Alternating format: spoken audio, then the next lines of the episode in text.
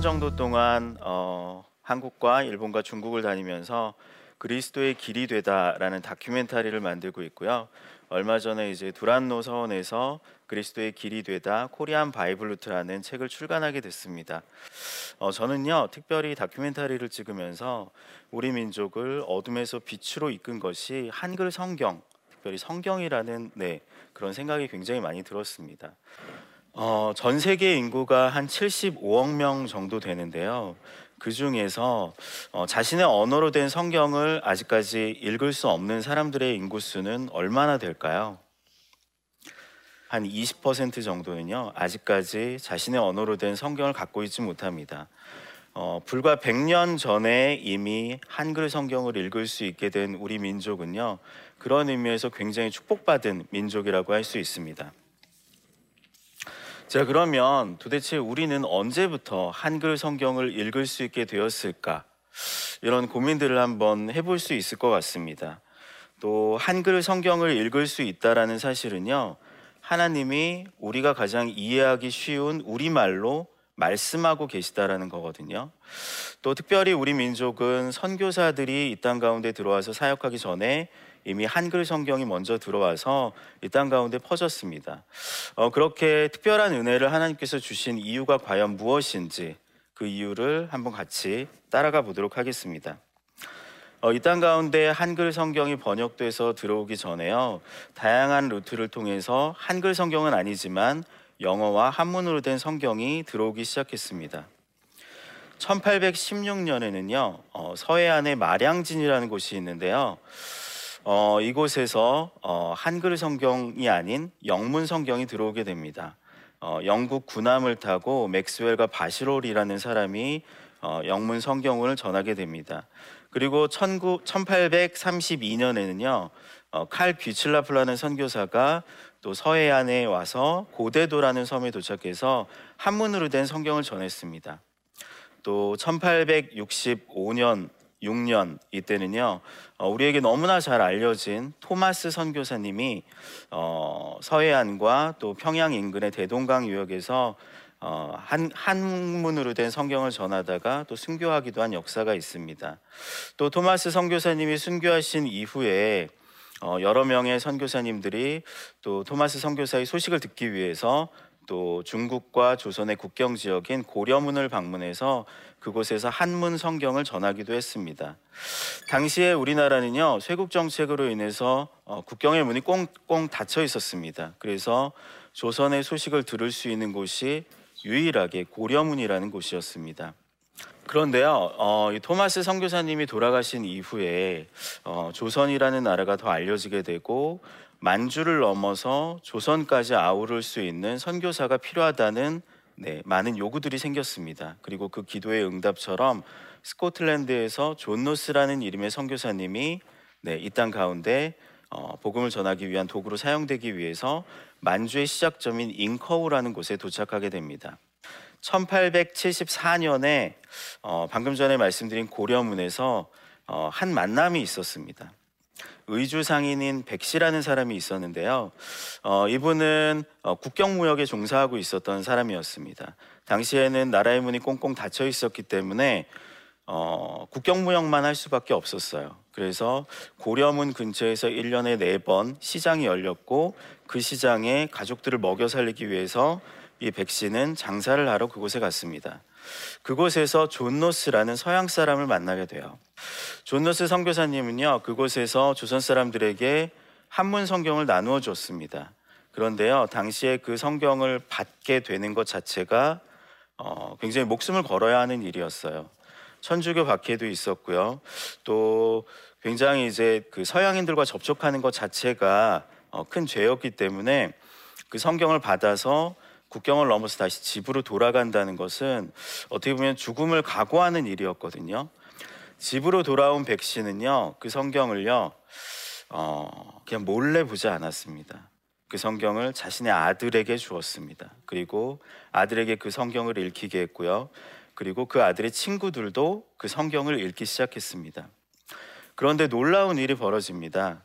이 아들은요, 그 성경을 몇 년 동안 읽더니 어, 그 성경이 완전히 매혹당하게 됩니다. 그래서 몇 년 전에 아버지에게 그 성경책을 주었던 그 서양 사람, 그 존 로스라는 선교사를 찾아서 더 물어보고 싶었던 것 같아요. 도대체 이 성경이 준 진리가 무엇인지. 그래서 국경을 넘어서요, 먼 멀리 잉커우라는 만주의 시작점까지 찾아가게 됩니다. 그리고 그곳에서 한글 성경을 번역하는 팀에 참여해서 한글 성경을 번역하게 되고요. 그리고 어, 이땅 가운데 의주와 또 북쪽 지역 전역을 다니면서 성경을 전하는 일을 멈추지 않았던 권서인이 됩니다. 어, 전 재산을 잃었고요. 감옥에까지 갇혔지만 성경을 전하는 일을 멈추지 않았던 그분의 이름은 백홍준이었습니다. 자신의 모든 것을 걸어서 성경을 전하기 시작했습니다. 그래서 어, 그 낮은 자, 그 한 사람을 통해서 어, 하나님께서는 그 의주라는 지역을 변화시키게 되고 또 그 지역을 넘어서 또 북쪽 지역 전역을 변화시키게 됐으며 또 민족을 변화시키는 프로젝트를 시작하시게 됩니다. 그러면서 정말 수십 명의 조선 사람들이 존 로스와 또 존 로스의 매제였던 맥킨타이어 선교사와 함께 한글 성경 번역 프로젝트를 시작하게 되고 성경을 번역하게 됩니다. 자, 그래서 1882년에 어, 우리에게 주어진 첫 한글 성경 예수 성교 누가복음이 만주 심양에 있는 동관교회라고 있는데요. 그곳에 있는 문광서원에서 처음으로 성경이 번역되게 됐습니다. 자, 그런데 이렇게 성경은 만주에서만 번역된 것이 아니고요. 또 일본에서도 성경이 동시에 비슷한 시기에 번역됐습니다. 일본에서 번역된 성경은 특별히 어, 조선의 관리였던 이수정이라는 분에 의해서 번역이 됐는데요. 어, 만주에서 번역된 성경이 사, 평안도 사투리로 되어 있었다면 일본에서 번역된 성경은 국한문 혼용체 형식으로 되어 있었습니다. 그래서 어, 신분이 높은 자 유학생들에게 읽히기 쉬웠던 거죠. 그리고 특별히 이수정이라는 분은요 조선에 선교사가 필요하다는 편지를 써서 그 편지가 미국의 선교 잡지에 실리게 되는 그런 일도 있었습니다. 어, 이렇게 성경은요 어, 일본과 만주 두 군데에서 번역이 돼서 이 땅 가운데 들어오게 되는데요. 그 과정 가운데 어, 저는 아주 놀라운 기적 같은 하나의 사건을 발견하게 됩니다. 1885년도 1월 달이었습니다. 그때 어, 그 수십 명의 한글 성경을 번역했던 조선인들 중에 한 사람이었던 서상윤이라는 분이 있었는데요. 이분이 성경을 들고 그 한글 성경을 들고 국경을 넘어서 한양까지 내려옵니다. 그러니까 당시에 이제 목숨을 걸고 성경을 숨겨서 한양까지 내려온 거죠. 그래서 이 성경을 여러 곳에 사람들에게 이제 전하기 시작했는데요. 어, 이 성경만을 읽고 사람들이 회개를 하게 되고 세례를 받기를 원하는 그런 일들이 일어나게 됐습니다. 아직 선교사가 본격적으로 어, 한국에 들어와서 조선에 들어와서 선교 활동을 할 수 있었던 때가 아니었기 때문에 어, 서상류는 이 소식을 만주의 존 로스 선교사에게 전하게 됩니다. 조선에 세례를 기다리는 사람이 있는데 한글 성경만을 읽고 그런데 세례를 줄 선교사가 없다라는 이야기를 하게 된 거죠. 존 로스 선교사는 이 소식을 듣고 3월 달에 1885년 3월 달에 어, 영국 런던에 선교 편지를 띄우게 됩니다. 조선의 한양에 세례를 원하는 사람들이 있다. 한글 성경이 이런 놀라운 기적을 일으켰다. 그런데 선교사가 없다라는 내용이었습니다. 조선에 세례를 줄 선교사가 필요하다는 그런 어필이었을 겁니다. 그런데요, 소식은 서쪽으로 갔는데요. 어, 이 편지가 영국 런던에 도착하기도 전에 어, 하나님께서는 동쪽에서 선교사를 보내주셨습니다. 4월 그 다음 달이었어요. 4월 부활절 날이었습니다. 어, 우리에게 너무나 잘 알려진 언더우드 아펜젤러 선교사였는데요. 어, 인간의 관점에서 보면 그냥 우연이라고 생각할 수 있을 겁니다. 그냥 뭐 소식은 서쪽으로 갔는데 동쪽에서 선교사가 올 수도 있지라고 생각할 수 있지만 어, 하나님은 절대 우연히 일하시는 분이 아니시잖아요. 하나님은 이 모든 일들을 계획하셨고 그 가운데 한 사람 한 사람을 분명히 사용하셨습니다. 저는 그것이 너무나 큰 기적이라고 생각하게 됐습니다. 어, 예를 들어서 이미 사실 4월 달에 도착한 언더우드는요. 1년 전에 조선에서 세례를 줄 선교사가 필요하다라는 이야기를 편지로 읽었습니다. 자, 어떻게 그런 일들이 가능했을까요? 시간 1년이라는 시간 차이가 있었는데요. 사실은요, 어, 일본에서 성경을 번역했던 좀 전에 말씀드렸던 그 이수정이라는 분이 조선의 선교사가 필요하다는 편지를 1년 전에 보냈고 그 편지에 응답한 언더우드는 1년 동안 조선으로 갈 준비를 하고 있었습니다. 그리고 경유진이 일본에 도착해서 어, 이수정을 만나게 됐고 이수정에게 조선말도 배우고 어, 자신을 부른 편지를 쓴 그 사람이 번역한 한글 성경을 들고 조선에 들어오게 되죠. 이 모든 일들이 어, 저는 우연이라고 생각하지 않고요. 하나님이 이 땅을 향한 어떤 특별한 계획하심이 있는 거라고 저는 생각합니다. 하나님은 그렇게 인간의 생각을 뛰어넘어서 시간과 공간을 뛰어넘어서 일하시는 분이시죠. 어, 언더우드가 한양에 들어와서 세례를 주기 시작하면서 어, 씨를 뿌리러 왔는데 열매를 거두기에 바빴다라는 말을 남기기도 했습니다. 어, 그리고 또 한 가지 굉장히 놀라운 저에게는 너무나 큰 은혜가 됐었던 한 사람의 이야기를 또 말씀드리고자 합니다. 어, 성경을 번역하고 또 인쇄하기 위해서는 식자라는 것이 있어야 됩니다. 그러니까 자음과 모음을 연결해서 어떤 단어를 만들고 문장을 만들어야 됐는데요. 그런 식자공이 필요했습니다. 그 당시에 한글 성경이 처음 인쇄될 때 식자공으로 일했던 김청송이라는 분이 있었습니다. 이분은 영신환이라고 이제 그 만병통치약 같은 그 한약재를 파는 사람이었는데요. 전 재산을 잃고 식자공으로 취직했어요. 그런데 식자를 맞추다가 예수님을 만나게 됐습니다. 뭐 성경 공부를 한 것도 아니었고요. 자 그런데 이분은 예수님을 만난 뒤에 어, 한글 성경이 인쇄되고 나서 식자공을 과감히 그만두고요. 그 한글 성경을 들고 자신의 고향인 고구려의 예수도였던 집안시 이양자 골짜기로 들어가게 됩니다. 어, 이분에게는 어, 성경을 자신만 알고 있을 수 없었습니다. 자신의 가족도 알아야 했고요. 자신의 동네 친구들, 이웃들, 마을 사람들이 이 진리라고 생각되는 이 말씀의 빛, 그것을 알았으면 좋겠다고 생각했던 것 같습니다. 어, 이 이양자 골짜기에 살던 한인들은요 어떤 사람들이었냐면요 어, 조선에서 그 당시에 탐관오리의 횡포가 너무 심했고요 너무나 가난했고 살기가 너무 힘드니까 어, 너무나 고통스러웠습니다. 그래서 오히려 국경을 넘어서 어, 만주의 아주 깊은 골짜기에서 그냥 우리 편하게 살자라고 생각해서 살던 사람들이었습니다. 도망쳐 나와서 골짜기에서 살았으니 얼마나 힘들었겠어요. 그런데 이 사람들이 한글 성경을 읽게 됩니다. 한글 성경은 읽기가 너무 쉬웠기 때문에 골짜기 골짜기마다 수십 명, 수백 명의 사람들이 그 성경만을 읽고 예수님을 믿게 됩니다.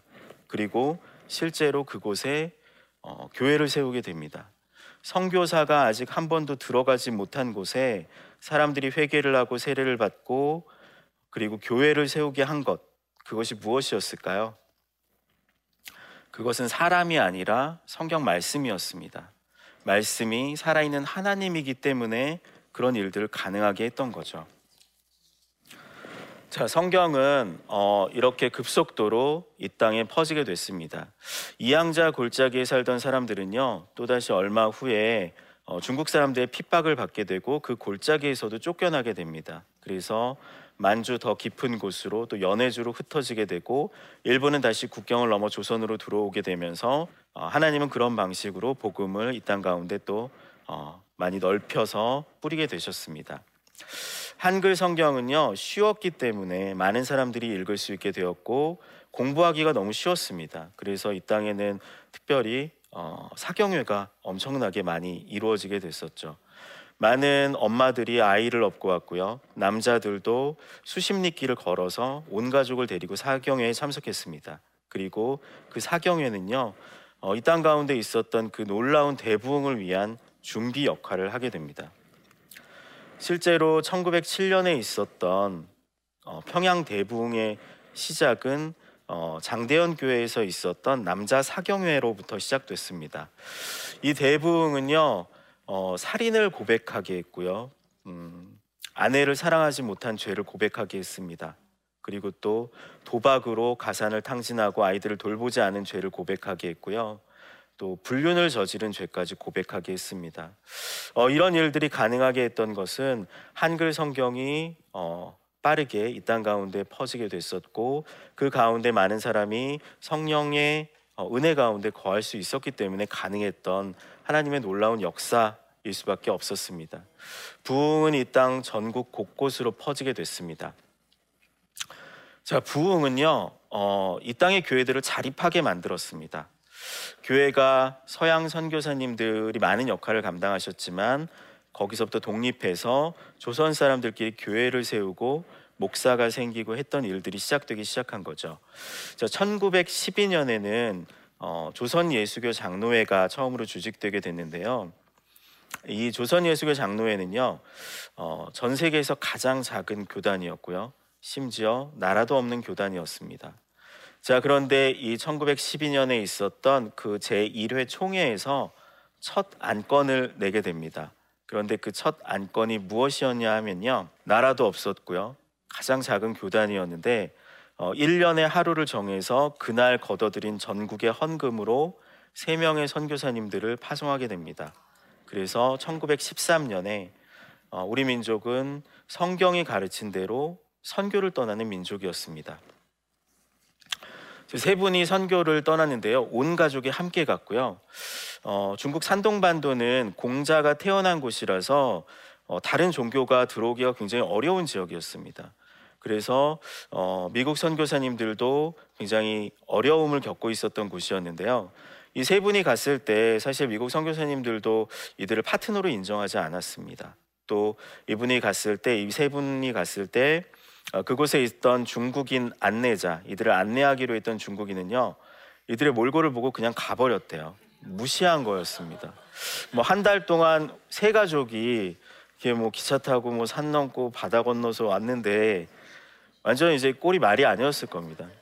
자 그런데요, 어, 하나님이 누구시죠? 하나님은 낮은 자를 들어 쓰시는 분이시고요.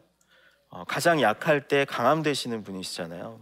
이 하나님은 이 세 분을 놀랍게 사용하십니다. 그래서 정말 이 공자의 사상이 뿌리 깊은 이곳에 수십 명의 중국인들을 전도하게 되고 세례 교인들을 네, 배출하게 됩니다. 자, 그런데요. 어려움이 닥치게 돼요. 어떤 어려움이었냐면 어, 맏형이었던 박태로 선교사님이 어, 병에 걸려서 조선으로 돌아가게 됩니다.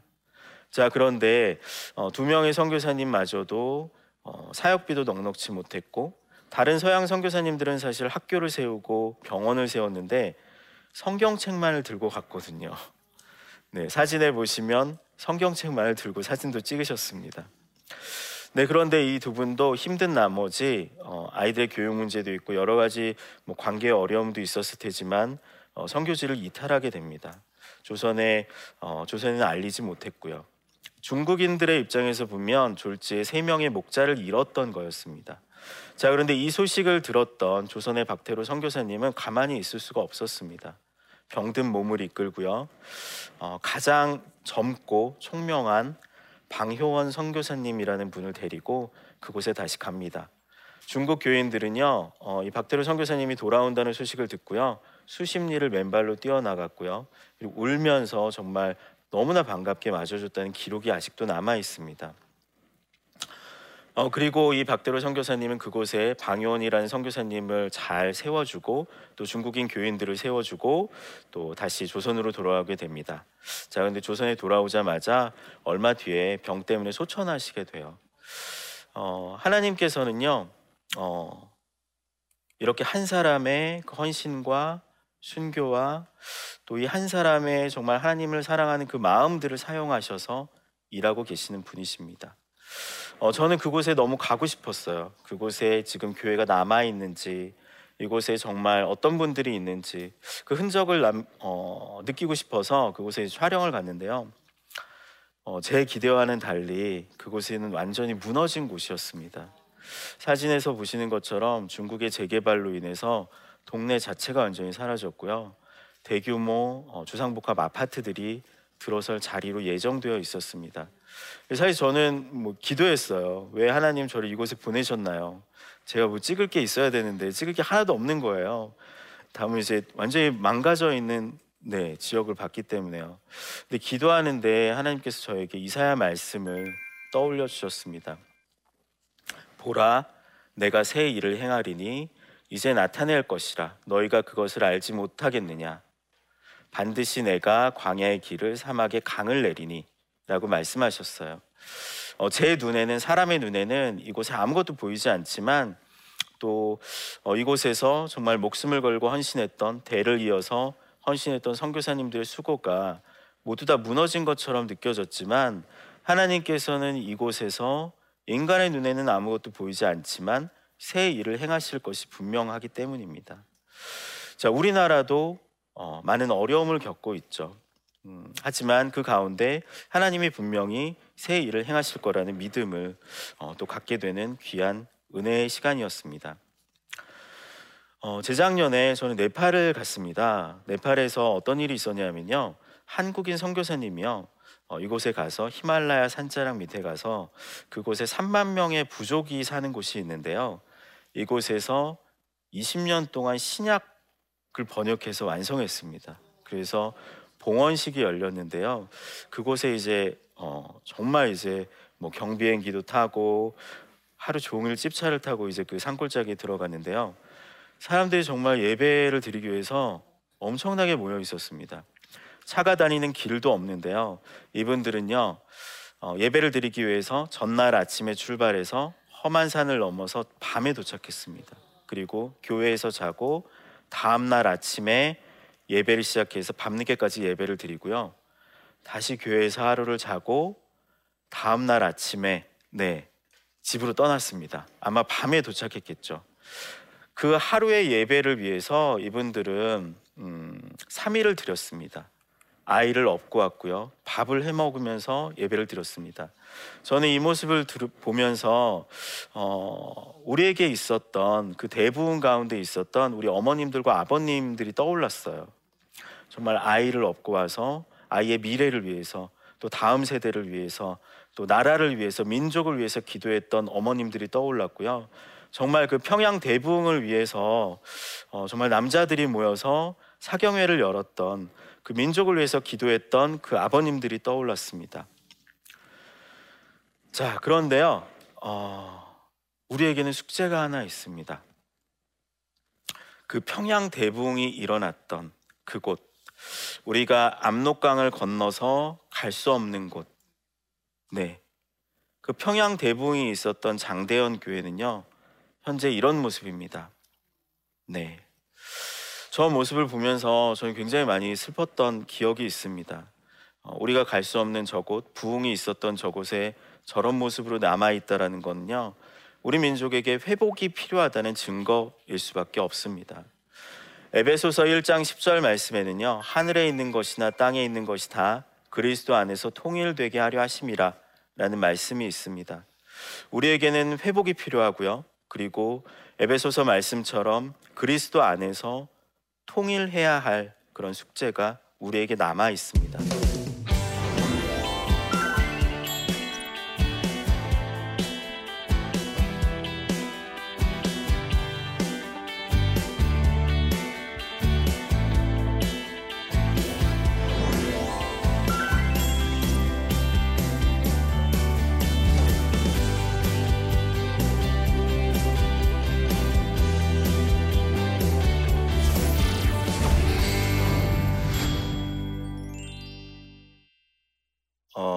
여러분들께서 질문해 주신 내용들이 있어서 답변 드리도록 하겠습니다. 감독님께서 영화를 제작하시면서 크리스천으로서 구별된 모습과 자세에 대해 많은 생각들을 하셨을 것 같습니다. 감독님을 변화시킨 성경 구절이 있다면 나눠주세요. 어, 누가복음에요. 너희는 이 모든 일의 증인이라라는 말씀이 있습니다. 어, 증인이라는 말에 어, 저는 많은 공감을 하게 됐었고요. 어, 그래서 영상을 통해서 또 이 땅 가운데 하나님들 하나님이 행하고 계신 일들을 남기는 그런 어, 증인으로서의 삶을 살고 싶다라는 소망을 갖게 됐던 것 같아요. 그래서 저도 지금 이 자리에 있는 것 같습니다. 어, 그 말씀을 생각하면 어, 사실 증인이라는 말에는 순교자, 순교라는 의미가 들어있긴 한데 어, 거룩함을 거룩한 부담감을 갖고 어, 하나님께서 맡겨주신 저에게 맡겨주신 일들을 잘 해 나갈 수 있었으면 좋겠습니다. 네. 영화를 촬영하신 후 삶에 가장 큰 변화가 있다면 말씀해 주세요. 어, 저도 이제 성경을 읽었을 때는 음, 그냥 이렇게 이 성경을 어떻게 읽게 되었는지 그런 생각을 별로 하지 못했던 것 같아요. 그냥 하나님 주신 말씀이구나라고 읽었는데 어, 다큐멘터리를 찍게 되면서 어, 우리에게 주신 이 한글 성경이 얼마나 소중하고 또 정말 우리의 믿음의 선배들이 목숨을 걸고 지켜낸 전한 그 성경을 알게 되면서 어, 이 성경의 말씀들이 더욱더 새로워지고 어, 너무나 큰 은혜가 됐었던 것 같습니다. 그래서 일단은 어, 다큐멘터리를 찍으면서 저에게는 어, 가장 큰 그런 그 말씀을 더욱더 사모하게 되는 것들이 저한테는 이제 가장 큰 변화였었고요. 그리고 저희 가정에서도 역시 이제 그 아이들이 세 명 있는데 말씀을 암송하기 시작했어요. 그래서 막내는 27개월인데 네, 언니들이 하는 걸 보고 또 따라하면서 말씀을 암송하게 됩니다. 그래서 말씀을 암송하면서 더욱더 누리는 그런 큰 은혜가 있었던 것 같아요. 그리고 또두 어, 번째 변화는 사실 저는 이제 상업 영화를 하고 있었습니다. 그리고 상업 영화를 하면서 아, 하나님이 맡겨주신 어떤 영상들을 만들면 되겠지라고 생각했었어요. 두 번째였었어요. 그런데 하나님을 더 깊게 만나게 되면서 저에게는 이 순서가 바뀌어 버렸습니다. 사실 저는 영상 선교를 하고 있고 다큐멘터리를 만들고 있는데요. 그 일들은 저의 이제 본업이 됐고요.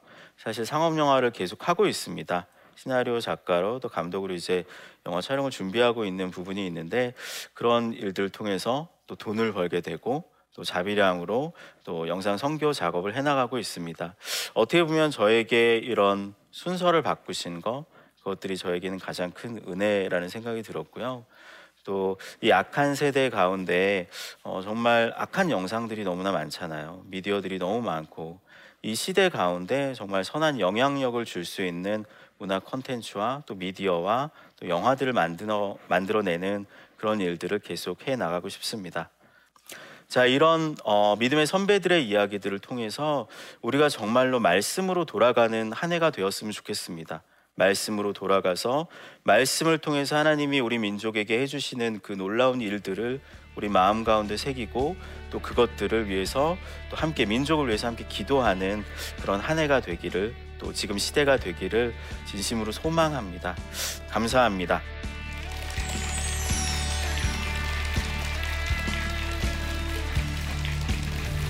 안녕하세요. 횃불 트리니티 신학대학원 대학교에서 실천 신학을 가르치고 있는 안덕원 교수입니다. 우리 기독교인들은 항상 예배의 기쁨과 감격을 고백하는 예배자로서의 삶을 살아가야 합니다. 하지만 지금 예배의 자리가 무너지고 멀어져서 외로운 시간들을 보내고 계신 분들이 많으실 텐데요. 예배의 회복은 하나님께 영광을 올려드릴 수 있는 우리의 역할이자 우리가 살아갈 힘을 얻는 귀한 일입니다. 네, 예배 회복을 소망하면서 우리가 어떻게 예배드릴까 하는 방법들에 대해서 나침반을 통해 함께 이야기를 나누려고 합니다. 많은 시청 부탁드립니다.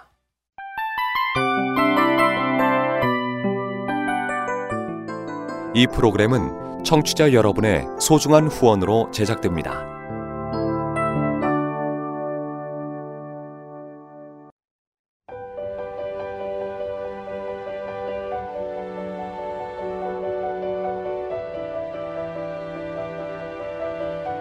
세상에는 수많은 교회들이 있지만 더 깊이 있는 말씀 강해를 찾기 위해 크기로만 교회를 선정하지 않습니다.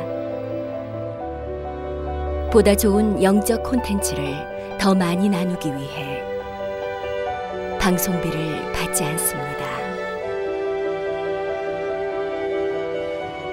1년 365일 복음만 전하고 싶어서 우리는 광고를 하지 않습니다. 온누리의 복음을 땅끝까지 CGN TV와 함께 땅끝 성교사가 되주세요